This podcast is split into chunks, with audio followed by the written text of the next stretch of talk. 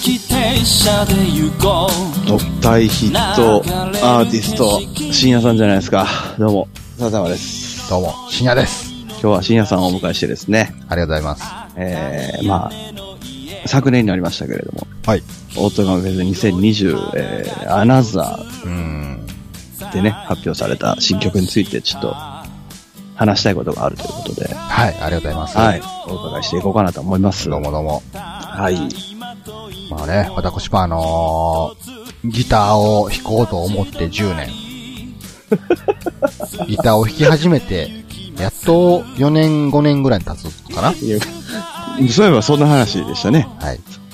弾こうと思って10年、ちょっと完全に今忘れていたので、弾こうと思って10年ですね。すごい、すごいフックをかまされた感じがしますけれども、そうでしたね。それで、弾き始めて4、5年なんですけど、そのうちの2年間ぐらいは弾いていないので、なるほど。まあ、ギター歴としてはまだ2、3年っていうところ。で、かつ、あの、弾けるコードは限られてるっていう状態が今なんですけど、まなるほど。あそれでもちょっとやらせてもらってます、深夜です。ああ、よろしくお願いします。で、まあ、今回ね、あの、音亀フェスアナザーで発表した楽曲も皆さん聴いていただいたと思うんですけど、はい。まあ、聴いてないぞという人のために一回ここでちょっと流しましょうかね。おまあ、そんなシステムが。はい。まず、こちらを聴いてください。えー、深夜で、夜に落ちるです。いや、ち違いゃうます。違空、う空、空です。空に落ちる。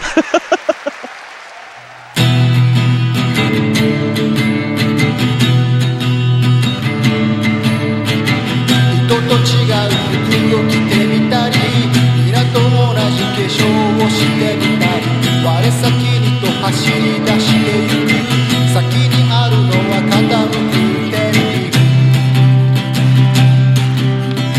回転する世界にしがみつく戻ることができないパレード掴まれた腕振りほどいてとどまり続けていられますように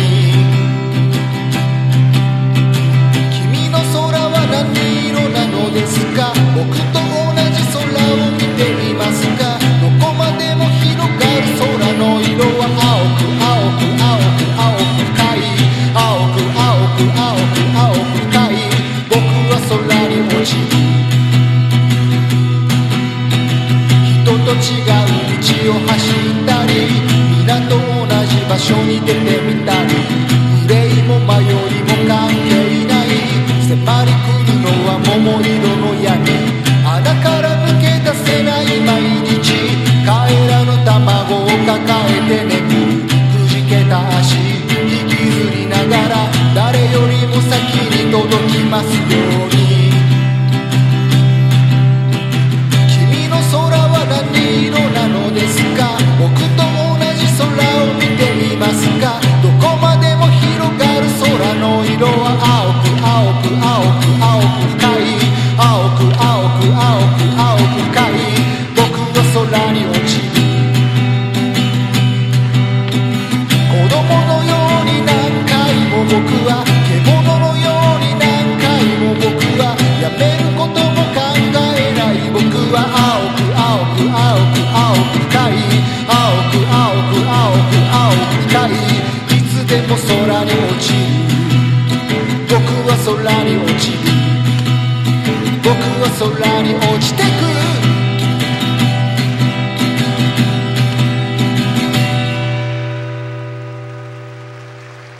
はい。というわけでね。はい。お聞きいただきましたのは、えー、深夜で空に落ちるでした。これ、まあ、あのー本当はこの、オトガメフェスで発表してすぐにこう、各駅停車でこうやって作ったんやで、みたいな話をしようかなと思ってたんですけど、はい。まあ、その機会が持てずに、もう早半年が経とうとしてる感じなんですけどね。そうですね。まあまあ、せっかくやから、もう喋りたいなと思ってたことを喋ろうかなと思うんですけど、そうですね。まあどうでしたかちょっとこの、僕の、もう、なんていうんですか、あの、メジャーデビュー曲2曲目ですよ。ニンディーズではなくて、メジャー、メジャーデビュー曲2曲目。まあ、1曲目2、が曲目なんですか、これが。 1曲目がユマニティやったんで、ははい。いはい。なんやったら一曲目どんな歌かもう僕自身ちょっと忘れてるっていうところあるんですけど。まあ、まあ一曲目とは違ってちょっとこう、なんていうんですかね、陰鬱な、叙情的なものを出してるように見えたラブソングなのかなという印象ですけど。うんこれね、はっきり言ってしまうとねは、あのーフォールガイズっていうゲームの歌なんです よね。はっきり言いましたね。 もう話終わるじゃないです フォールガイズっていうゲーム知ってますかか。知ってますね。まあ、一応説明していただいていいですか。でこれがね、やっぱりそのオダガメフェイスあたりの時ちょうど流行ってたから、はいはいはい。まあ、今でもまあ、一応はね、一応ね、流行ってるやんでっすてますけれども。うんその時流行ってたので、なんかそれにはい常時でそういう話をしたかったんですけど、今となってはもうなんかそんなにブームでもなくなっているから、うん。はぁみたいな感じになってしまうなと思って、あのーまあ、なんて言うんですかね、アスレチック競争ゲームなんですよ、フォールガイズっていうゲームが。なるほど。 60人やったかなのプレイヤーと、障害物レースをするっていう、まあ単純なゲームなんですけど、うんはい。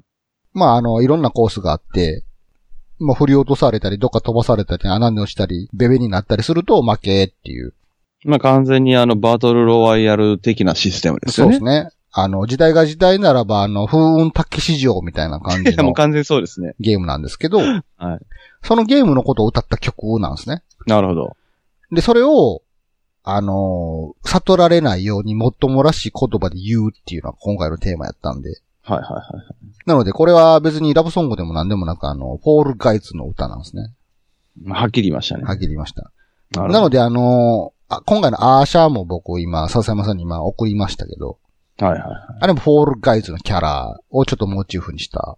なるほど。 はい。よくよく見てるとそうなんだって思ってもらえると思うんですけど、思うかなあのーピンク色のね、はいはふわふわしたキャラクターがい。うん。いるんですけど、テケテケ走りますからね。はい。そいつの顔を模してるんですよね。なるほど。なんでそういう話になったかって話なんですけど、はい。まあもともとね、これの以前に、オトガメフェスに出た時に、まあもうメジャー、僕のメジャーデビュー曲、1曲目のあの、ユマニティを作った時に、はい、はでい。すごい曲を作るのに苦労したんですよ。まあまあまあ、そうですね。でやっぱりその、なんていうんかな、僕の中での理想的なイメージとしては、こう自分の何かこう、魂の奥底にある何かこう、世の中に言いたいこと、自分の中の価値観とかね。で、はいはいそういうものが歌として流れ出ると素晴らしいと。まあそれはまさにこう、笹山さんがやってるような行為を自分でもできることが、まあキャ作曲作りとして一番素晴らしいことなんじゃないかなって思ってたんですけど、なるほど。もうめちゃくちゃ難しいんですよ、それが。まあまあまあまあまあまあまあまあ、実は難しいですよね。はで、かつ、今となって気づいたこととしては、うん。歌として言いたいことそんなないっていう話なんですよね。まあまあまあまあ、結構な人が行き着く答えだと思いますよね。そんな、そんなない。なんやったら俺別にどっちかって言ったらそういうことを、あの、トークとしてポッドキャストで喋ってるしって思って、うんうんうんうん。俺の、俺の心の奥底にある表現方法は、歌とか絵じゃないっていうのを今になって気づきましたけど、まあはいはい。そういう意味でなんか自分の魂の中のメッセージを歌にして載せるという行為自体僕には向いてないなと思ったんですよ。なるほど。これは、その作り方をしている以上、作曲、作詞作曲がしんどいのは当然やなって 思って。うんうんうんうん。でなので今回のオトガメフェスに出る際にあたっては、この作り方自体をこう変えなくちゃいけないなと思ったんですね。なるほど。で、これが結構、あの、世の中で、なんかギターを趣味にしているとか、別に全然職業でも何でもない人が趣味でなんかバンドをやったり作曲をしたりしているとか、うん。そういう人にも遊びの足しになるんちゃうかなと思って、このやり方が。はいはいはそれをちょっと紹介したいなって思ったんですよね。い。なるほど。で、今回僕が撮った作り方、まず何かっていうと、もともとこの今回の音がめフェスって、アナザーっていうテーマがついてたんですけど、うんうんうん。このアナザーをどういうふうに受け止めるかって、人それぞれやと思うんですね。音がめフェスに出たアーティストさん。まあそうですねで、。ハルさんからまあ提示されてたのは、普段やってないことをやるみたいなうんうんうん。感じの話があったりもしてたんですけど、まあ僕なんかにしてみたら、普段やってないことを、そもそもギター弾いて歌を歌うということ、行為自体やってないことやから、あなたはクソもないやんかと思ったんですけど、はい。まあ一応解釈として僕が解釈したのは、今の自分じゃない自分が曲を作ったらどういう曲になるかなっていうテーマでやろうと思ったんですよ。はいはいはいはい。なるほど。で、その時に考えたのが、今の僕自身が中学生やったら、ああ、なるほど。今の自分自身が中学生やったら、昨今の曲に何の影響を受けてどういう曲を書くかなと思ったんですね。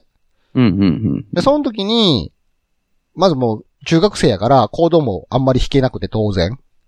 まあまはあ、いではもい今時の中学生は正直な話むちゃくちゃプロフェッショナルとかおるけど、うん。まあまあまあまあ。現現状としては。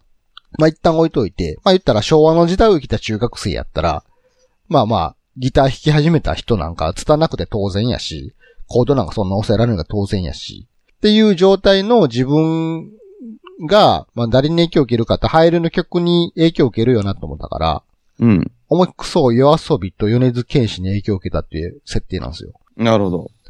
なので、あのタイトルが夜遊びっぽいんですよね。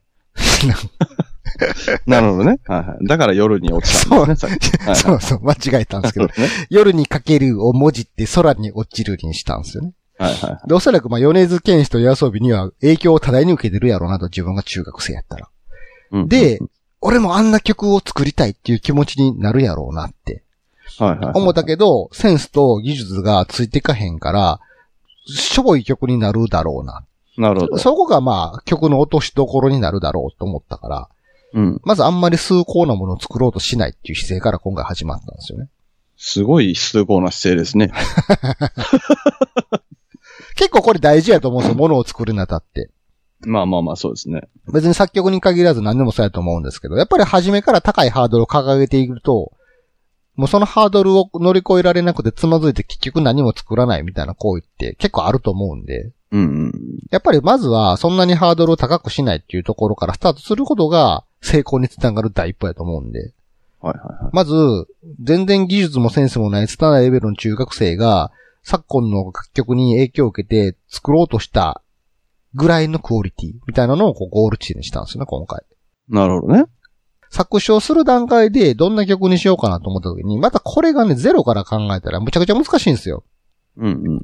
なので、もう自分が取った手段としては、なんでもないことをもっともらしく言うっていうのにしようと思って。はいはいはい。得意なやつじゃないですか。そうです。で、今ちょうどその時ハマってたのがフォールガイズやったので、うん。フォールガイズをゲーム中に巻き起こることを全部歌にしようと思って、はいはい。まずフォールガイズで巻き起こることを全部過剰書きにしたんですよね。おー、すごいですね。あの、それが、あの、歌詞の PDF、まあ今回あの、各劇停車の配信サイトにもちょっと貼っときますけど、はい。歌詞をそれぞれ順番に解説していくとですね、なるほど。この人と違う服を着てみたり、皆と同じ化粧をしてみたりっていうのは、キャラクターの色とか変えれるんですよ、フォールガイズって。まあ、アバターのことですよね、要は。服変えたり、コスチューム変えたり、柄とか変えれたりするんで、それのことです。はい。で、我先にと走り出していく先にあるのは傾く天秤。これはね、あの、シーソーゲームレースっていうステージがあってね、はいはいはいはもうスタートすると、まあ、みんな一斉にバーッと走り出すんですけど、そのコースの先にシーソーがバッタンバッタンこうね、動いてるっていう、それを表してますね。い。なるほど。で、回転する世界にしがみつく、戻ることができないパレード。これもね、あの、立ってる地面がぐるぐる回って、あの、そのまま棒立ちになってると一気に落ちて死ぬっていうステージがあって、うん。で、この戻ることができないパレードっていうのもね、後ろから迫ってくるスライムにつか捕まったら死ぬっていうステージがあるんですね。はいはいはで、そういうステージのことを表現しています。 はい。で、掴まれた腕、振りほどいて、とどまり続けていられますように。これもね、あの、ゲームの特性としてね、自分じゃない他のキャラクターにしがみつくっていう声ができるんですよ。い。はいはいはい。それをすることによってめっちゃ邪魔ができるんですね、他のうんうんうん。キャラクターの。で、それをすることによって、後ろから迫り来るスライムに飲み込まれさすとかね、そういうこともできたりするー。はいはい。そういう表現をしてますね。このとどまり続けていられますようにっていうのは、あの、フォールガイズの決勝ラウンドまで行くと、特殊な構成のステージで戦うことになるんですけど、うんいくつかある中でのそのうちの一つが、名前忘れたな、正式名称。なんかその場に立っていると地面が消えていくっていうステージがあって、はいはいはいはで、動けば動くほど地面が少なくなっていくんですけどね。い。なるほど。それをまあ10人ぐらいで最後まで残ったやつの勝ちみたいなステージがあるんですよ。うんうんうまあだから最後まで留まり続けていられますようにっていうのはそういうことですね。ん。なるほど。そこまでがあの、A メロ、 B メロ、B メロくらいな。なんか最近ね、その米津玄師の歌聞いてるとね、なんか A メロ、B メロっていう概念があんまないなと思って、ないですね。すぐサビに行くじゃないですか、最近の歌って。そうですね。でそれがちょっと米津玄師の影響として、うん。次の行からすぐサビなんですね。はいはいはい。で、まあ、君の空は何色なのですか僕と同じ空を見ていますかどこまでも広がる空の色は、青く青く青く深い。まあ、僕は空に落ちる。このこ、僕は空に落ちるっていうのがそもそも何かっていうと、うん。フォールガイズってキャラクター設定してスタートとしたら、フォーって言いながら空落ちていくとこから始まるんですよ。フォールガイズですからね。はい。それのことです。なるほど。ゲームスタートした時のキャラクターがヒューって空を落ちていっている様のことですね。いいいいじゃないですか。で、次2番っすよね。人と違う道を走ったり、皆と同じ場所に出てみたり。まあ、これは障害物レースやから、他のキャラクターと別のルートをこう行ったり。でも結局行き着く先は一緒やったりとかね。そんなこと。うんうんうんうん。で憂いも迷いも関係ない。迫り来るのは桃色の闇。まあ、憂いも迷いも関係ないっていうのは文字通りなんですけど、この迫り来るのは桃色の闇っていうのが、あの、さっき言ったスライムですね。スライムがピンク色なんですよ。へえ。ピンク色のスライムが後ろからバーって迫ってきて、囚われたら死ぬっていう、そういうステージなんで、まあ、迫り来るのは桃色の闇っていうのはそういうことですね。なるほど。で、この穴から抜け出せない毎日、帰らぬ卵を抱えて眠るの。これ、この文字だけ見たらすごいなんか、何か比喩的表現みたいなことを言ってるように思うじゃまあないでますあか。まあ、思いますね。鬱屈した人生をなんかこう、なんか送ってんのかな自分の中の、んなんか目覚めぬ才能を抱えて生きてるのかなと、そんな印象を受けさせる表現になってるんですけど、これはもうそのままね、そういうステージがあるんですよ ね。なんかね、あその、うなんでエすねッグなんとかっていうステージがあって、はあの、ステージ中に限られた数の卵を抱えて自分の陣地に入れるっていうゲームがあるんですよ。い。うーん。で、制限時間が終わった時点で、卵をたくさん持ってたやつのチームの勝ちっていうステージがあって、はい。そのか卵を抱えて自分のステージのカゴに入れるっていう行為をせなあかんのですけど、それを表現してるんですね。なるほど。で、まあ、卵の数が限られているので、うん敵陣まで攻め込んでね、敵のゴールから卵を奪ってこなあかんのですけど、はいはいはい。そのゴールっていうのが結構こう、一段か二段下がった穴のところにあって、はい。敵のチームのカゴから卵を抱えて自分のチームに戻っていこうと思っても、まあ、敵チームからしても自分のゴールから卵を奪われたら困るんで、うん。その自分の自陣から奪おうとするやつを突き落とすんですよ、ボンって。はいはいはいはなので穴から抜け出せない毎日っていうのはそういうことを表現してます。い。なるほど。事実そうだっていう。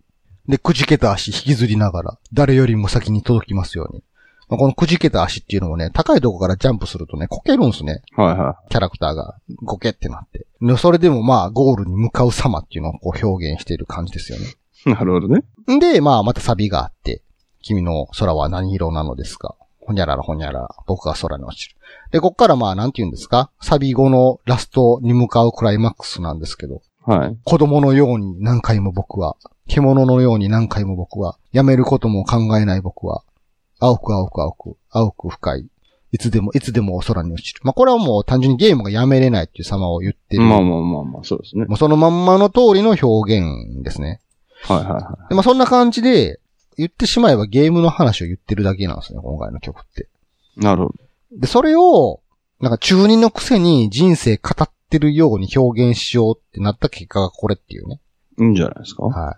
なので、すごい今回作詞が楽やったんですよ。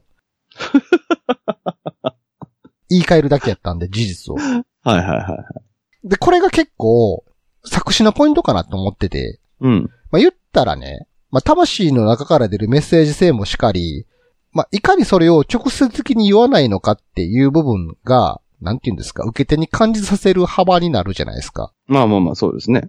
事実をそのまま直接言うっていう手法もあるんでしょうけど、まあ、なんせ今回のテーマは、もう本当に思春期真っ只中の中二病を持った人間が曲を作るとどうなるかっていう話や、なので、自分の中でのコンセプトがね、うんうん全然人生経験もない奴が偉そうに世間語るってよくあるじゃないですか、なんか中学時代って。うん。まあまあ、ありますね。なんか大層に言うってことですよね。大層な表現にするっていう。蓋を開けてみたらゲーム中で巻き起こってる単純な出来事なんですけど、それを大層に言うと、めっちゃ人生のこと言ってるように聞こえるなっていう。なるで、この手法が結構趣味で作曲とか作詞とかするときに使えんちゃうかなってみんな。うんまあまあまあまあまあ、そうですね。基本の方の一つですよね。自発的に作詞ができひん人はそういうやり方試すと結構サクサク出てくるよっていう。うんうんうん。しょうもないことを大層に言うっていうね。で、これで結構ね、作詞がはかどったんですよね。まあ、それこそサクサクできた感じですはね。い。で、できたってなった時に、はい。夜にかけると空に落ちる、ゴロが似てるから空に落ちるってタイトルにしようっつって、はいはいは完成したのが作詞やったんですよね。い。なるほど。で、次こうメロディーどうすんねんって話なんですけど、はい。まあ、ぶっちゃけ、まあ、なんていうんですかね。まあ、結論として、このコード進行って、米津玄師のコード進行でよく見たやつなんですよ。うん、うん、うん。うんそれを適当につけたっていう。まあ、夜にかけるも、進行としては一緒ですね。ほぼほぼ。あ、そうなんですかあの、夜にかけるは、あの、U フレットで見たら F とか入ってたんで、あ、これはもうあかんわと思って、排除したんですけど、まあ、あれ F、G、A マイナーなんで、あの、調合が違うだけで一緒ですね。そうなんですね。はい。なぜ最近の曲によく見られがちな進行をそのまま当てはめて、なんとなく口ずさんで変なところを削除した結果がこれっていうね。まあ、まあまあ、3コードですよね。 そう、弾き弾きやすいコードで、うん。他の曲からパクってきて、で、弾きづらいところを削除した結果がこれってだけの話なんですよね。まあまあまあ、一番基本中の基本の3コードの一つですね。これはなので元手がゼロなんですよ。自分から、自分が1からゼロから考えているわけではないので、はいはいはい。これはもうあのーあ、燃えよペンとか、あの、吠えろペンって漫画あるじゃないですか。あはいの、はいはい島本和彦が書いてる漫画家漫画。はい。あの作中の中で、なんかのエピソードか忘れましたけど、うん。困ったらパクってこいみたいなエピソードがあって、はいはいはい。で、え、パクっていいんですかって聞いたら、うん。素人がプロのやつをパクってもパクリって気づかれへんから堂々とパクれっていうエピソードがあったんですよ。はいはいはその理論で僕もめっちゃパクってきたんですよね。い。なるほど。米津玄師とか夜遊びから。うん。で、それをそのままやっても拙い技術である以上、それがパクリやとは気づかれへんから、うん。結果オリジナルになるっていう。そういう手法を取ってできたのが今回の曲やったんですよ。まあまあ、でも、うん、まあ、進行とかに関してはね、こういう、こういう基本系のものはもう全員バッハパクってますから大丈夫です。まあでもそういうね、ことに気づけなければ、やっぱこれをゼロから生み出そうとすると結構大変なんですよね。まあまあまあ、そうですね。一曲目はほんまに大変やったんで、どうやって作るんか分からへんなって思ってたし。うん。なのでまあ、なんつうんですか、あの、趣味の範疇で何かをするぐらいやったら、これぐらいでも簡単に作れるでっていうことをちょっと言っときたかったなっていう。まあでも、うーん、まあ趣味じゃなくても別に、形は変わんないんじゃないですかね、と思うんで、全然、なんか、レベルが低いとか高いとかっていう話ではないかなと思いますね。まあまあ、あの、聞よくく限りね学ぶは真似るとか言ったりするから、まあ基本はもうここから始まるっていう言葉もありますし、そうですね。まあやっぱりね、何も経験がない状態のゼロの状態から何かやろうと思っても、むちゃくちゃしんどいんですよ。うん。もうそういう時はもうとっとと、パクったり真似たりするのが一番早いっていう。そこからやでっていうね。わからないっていうより、正解が知ら、正解を知らないとか、正解がわからないだけだと思うんでね、やっぱ。それそうですね。でも、そそれってやらないと結局わからないんで、堂々巡りになっちゃうんで、 そうですね。いいと思いますね。それやったらもう自分が今、普段聴いてて聞き馴染んでる曲を正解としてですね、それの模倣から始めた方がサクサク進むし、もうこれをきっかけに次は何かレベルアップするかもしれないんでね。そうですね。もう迷わずパクれよ。簡単に作れよっていう。そして簡単に作れる方法はある、あるでってことをちょっと言っておきたいなっていうね。まあ、そうやってるうちになんかこう、ね、なん、なんていうんですかね。まあ、メッセージがあろうがなかろうがいいと思うんですけど、その、自分らしいものがあればいいんじゃないですか。まあ少なくとも僕は今後は何かこういうコンセプトを決めた設定で作った方が作りやすいなと思ったので、おそらく今後何か作るときもこの方法でちょっとやり続けるだろうなと思いますわ。いいんじゃないですか。もっともらしく言うっていう。しょうもないことを大層に言うっていう手法でややり続けていこうかなっていう。まあ、ある種心理ですけどね、それは。うんまあ、でも達成できたわけでしょ自分の思ってるものは。そうですね。おなかなか今回は思うようにできたなっていう感じがあったんで。それが一番ですね、やっぱね。映画作るときは。またどこかでね、あの3曲目が発表される機会があるかもしれないんですけど、その時はこう何をモチーフにしてるのかみたいな考察をしていただけると、ああ、それ面白いんじゃないですか皆さんにも。深夜は何をモチーフにしたのだ今回はと。まあ、って言ってたら全然何もモチーフにしなかったら一番面白いですけどね。まあそれもあり得ますね。うん。いや、今回は自分の中の 燃える気持ちを表しましたみたいなね。うーん、というかまあ、実は作ることが大変なわけじゃないですもんね。あのーこれ、まあ何の世界でも一緒かもしれないですけど、特にこういうあのー物質的なものじゃないものって、こう、完成がどこなのかを決めるのがやっぱ一番大変なんで、そうそう、あ、あそこもね、僕はね、もうね、こだわらないっていう線を引いて、引いて、うんうんうん。なんかそこをやり始めるともう終わらないじゃないですか。まあでも、逆にその、こだわらないってした時点で、ゴールが決まっているのであれば、それはね、自分で決めた、そのそう、です完成形のゴールっていうのは、自分で決めてるんで、そう。なんかゴールをすごい手前に設定するっていうのはすごい大事やなと思って。いいんじゃないまあまあ、手前とか奥とかっていうよりは、その自分で決めれてたら何でもいいと思うんですよね。僕自身は。と思うんですけど。そこを決めれるか決めれないかが一番難しいと思うんで。はい。まあそんな感じで、誰でも客は作れるぞっていうことをね、ちょっと言っときたいな。まあそうですね。まあ、なんか、逆説的に僕はまあ、インディーズのミュージシャンのみんなにもこう、ぜひ参考にしていただきたい ところはありますけどね、正直。うん曲ができないよーとか言ってる人はね、ぜひこう参考にしていただきたい。まあそうですね。作り方というよりは、その、ゴールを決める大切さをぜひ学んでいただきたいですね。うんと思いますね。まあ、まあちょっとまあ僕もあの、言いながら自分にも一応、再認識さしとこうみたいな感じはありますけどね。まあ、そうですね。次は何に落ちるのか。まあ次はどうしますかうっせーわでもパクろうかな。まあ、あれが大体結構パクってるから面白いな。うん面白いですね。まあでも来年、まあ来年、まあ今年か。今年のその頃に何が流行ってるかにまたよりますよね。そうですね。うん。でもその時聴いてる耳馴染みの曲に似たものを作る方が楽しいからね。まあまあまあまあまあ。どこに焦点を絞られるかがまあ楽しみですよね、また。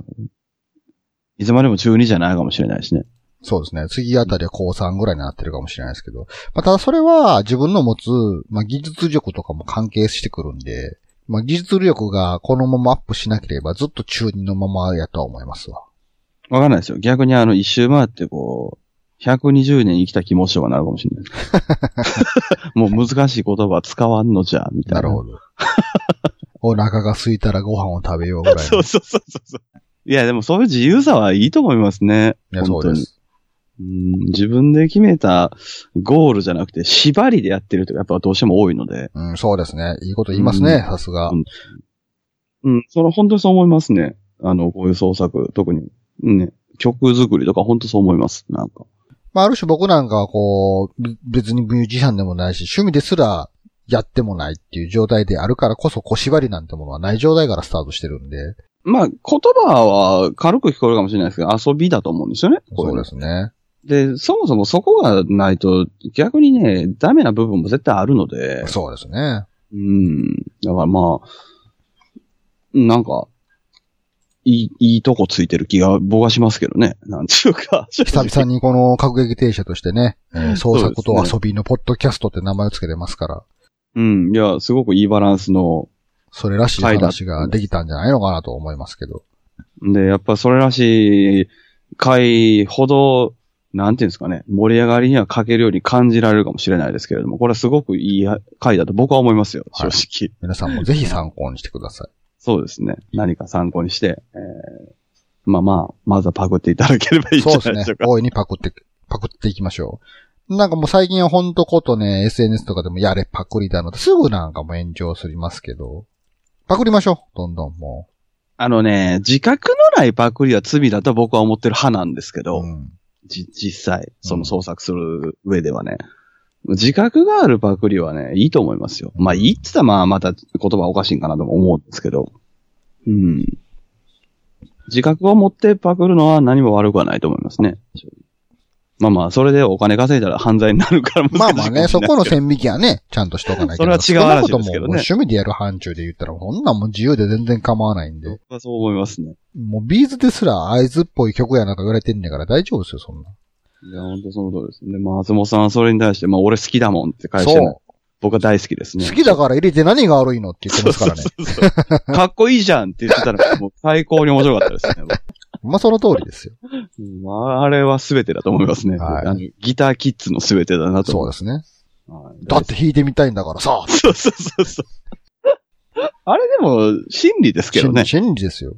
うん、そうですそれはみんな誰かに影響を受けてあんな風なかっこええなと思ったから始まってるわけやからね。そうですね、うんそれはもう大いにパクっていきましょうよ。と思いますけどね。はい。なんかすごい着地点になりましたけど。まあまあ一応あの、オトガメフェスも配信中ですので、はい、ぜひ聴いてください。ぜひ聞いてください。はい、終わりましょうかね。はい。はい。えー、それでは皆さんごきげんよう。 最後のボケを思いつかへんな、みたいな、まあやめてください。 ごきげんよう。いまいちスムーズにいかへんな、終わりから、たが。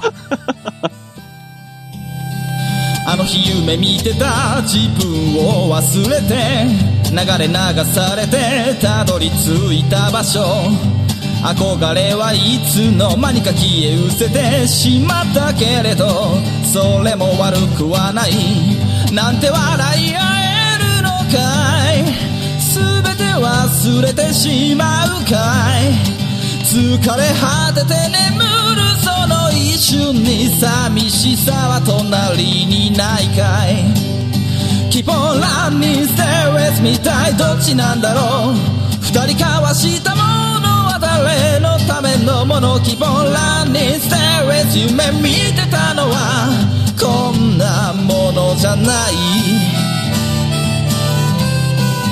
ラタラタタ